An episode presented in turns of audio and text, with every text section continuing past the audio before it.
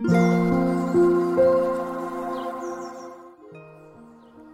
はようございます。なおこです。このラジオではインタビューライターをしている私が日々の暮らしの中で感じたことをお話ししています。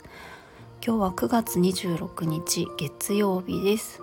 3連休2回連続が終わりましたね。皆さんどんな風に過ごしていましたか？私はフリーランスなのであんまりオンとオフの日っていうのが明確に分かれてはいません。なので全体的に連休の日でも仕事をしたり、休んだりっていうのを混ぜながら過ごしておりました、まあ、どちらかというと私は今日とか明日の方が少し仕事ではない予定が入っているのでちょっとリラックスできる2日間になるなと思っていますで今日は今日はというかそう昨日一昨日とやっていたことがあってその話をしたいなと思います。やっていたことっていうのは自分の目的地人生の目的地というかそれを定めたいなと思ってあれこれと紙に書き出していました。私ですね自分であのいろんな考えていることを日々日記に書くっていうことはすごく好きで毎日やっているんですけれどもたまにたっぷり時間をとって自分がその人生の中で何をしていきたいのかどんな暮らしをしていきたいのかとかそういうのを一気に書いたりすることがあります。それは何か書きたいなっていう自分の中で欲が出てきたりしてそれで一気に書きます。でえっと私3年4年くらい前にそれをがっつりやっていた時期があって、まあ、ある本を見ながらそこに書いてある問いに従ってそれに答えるような形であれこれと書いていたんですよね。でその本が犬飼ターボさんの「チャンス」という本で、まあ、いわゆる自己啓発本なんですけれども普通の自己自己啓発本とちょっと違うのがなんかワークみたいのが入っていて質問が書いてあるんですよね。まあ、夢100リストを作ってみましょうとかそういうのが書いてあったりして、まあ、それもやったりしていました。でその中の一つの質問が自分の理想的な一日を書いてくださいっていうのがあって朝起きてから夜寝るまでの間に自分がまあどういうふうに過ごすのかっていうのを事細かに書くんですね。でそれをやったのが4年くらい前かな。で当時の私は社会人社会人とかあの会社員をしていて会社勤めをして、まあ、あの週に5日とか仕事をして、まあ、家に帰ってみたいなで一人暮らしをしてみたいな感じだったんですね。で、うん、とその時にまあどんな風なことを書いたかというと、まあ、好きな時間に起きて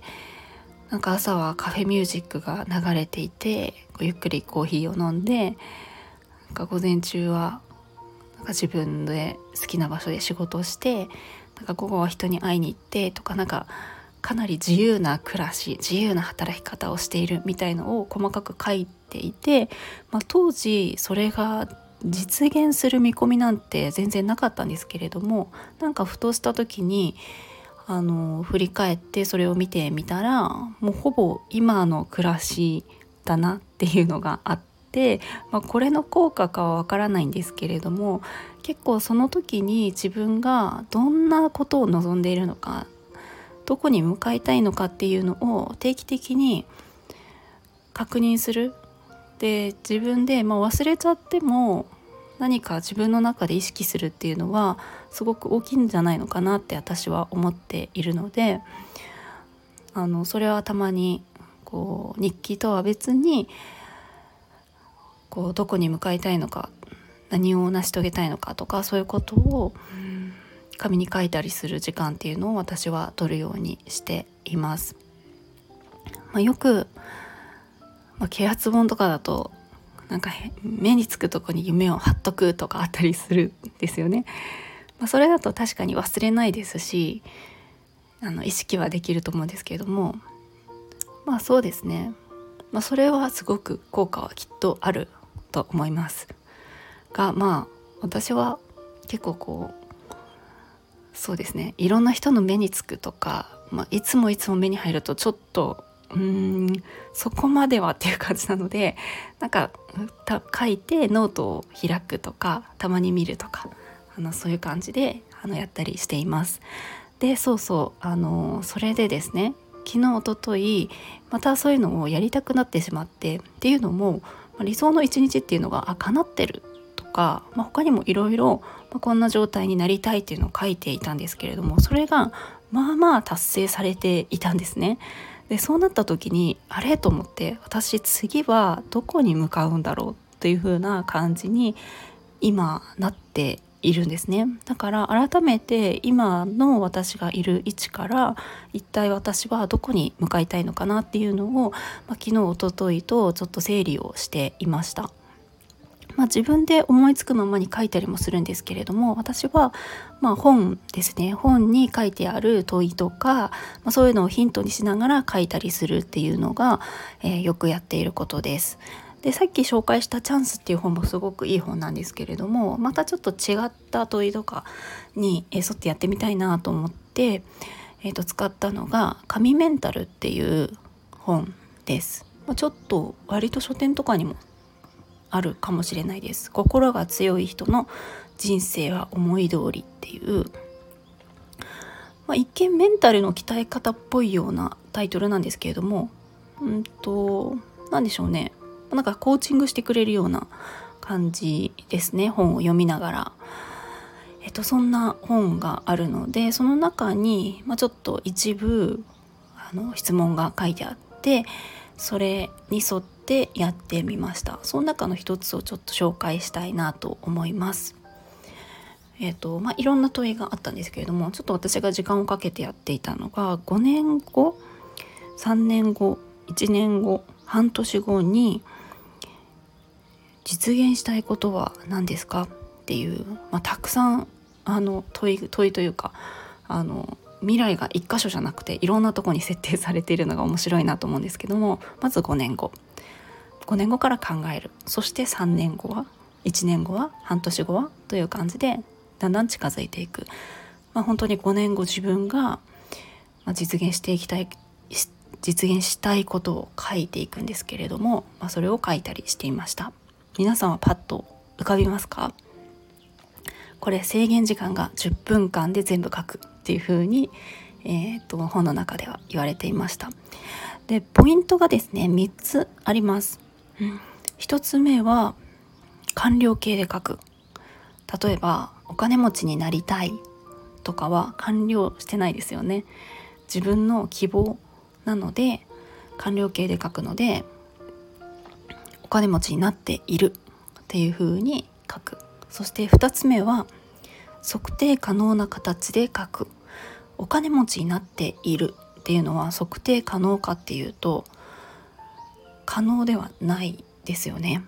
一体例えば年収でいくら稼いだら自分はお金持ちだと思うのかっていうのを、えーと、明確に設定しておく、まあ、例えば年収ですけれどもいくらいくら。年収稼稼いでいるみたいなとかね。っていう感じで書きます。そして3つ目は制限なく書く。どうしても今の自分の状態からしたら無理かなとか、まあ、今の自分からしたら目標はこれくらいかなとか。そんな感じで、まあ、やりがちですけれどもそういうのは一切外して書きましょうっていう感じでえっ、ー、とまあ、その3つのポイントが、えーと本の中で言われていました。ま完了形で書くっていうのと測定可能な形で書く。そして制限なく書く。3つを意識して5年後3年後1年後半年後に実現したいことを10分間で書き切るというワークだったんですね。まあ、ちょっと10分では書ききれなかったんですのでもうちょっと伸ばして私は書いてみたんですけれどもうん。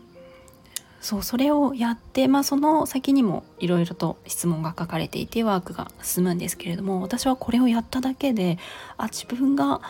向かいたい先ってこっちの方なんだなっていうのがそれだけでもかなり見えてきたんですよね。えっとすごく抽象的で申し訳ないんですけれどもあ A の道と B の道と C の道ととかいろいろあると思うんですけど今 B を選択することも C を選択することもまあもちろん可能いろんな選択肢可能だけどあ私は B でも C でも D でもなくて A なんだなみたいなのが明確になっていくので何か、うんと、選択をする時とか、えーと、と新しいことに挑戦する時とかもかなり迷わずできるような気がしています。まあ、あとついでに言うとこれ実現したいことプラスより大事なのはそれをなぜ実現したいのかっていう理由みたいですけれども今私はその辺りをしっかり考えたいなと思っているところです。今日の放送今日の配信の中で紹介した「チャンス」っていう本と「神メンタル」っていう本はこちらの概要の方にリンクを貼っておくので是非そういうのをやってみたいなっていう方はちょっと覗いてみてください。私は結構こういうただ読むだけの啓発本はあ,、まあ、んまりというか、まあ、読んだりもするんですけれどもワーク形式の啓発本って結構好きで時々読みながらやったりしています。かなり読むだけよりも効果があるんじゃないかなと思います。ちなみに神メンタルの方はですねオーディブルで聞けるのでオーディブルを登録されている方は是非そちらでこう耳であの聞きながらやってみるっていうのもいいと思います。今日も最後まで聞いていただきありがとうございます。 Moi moi。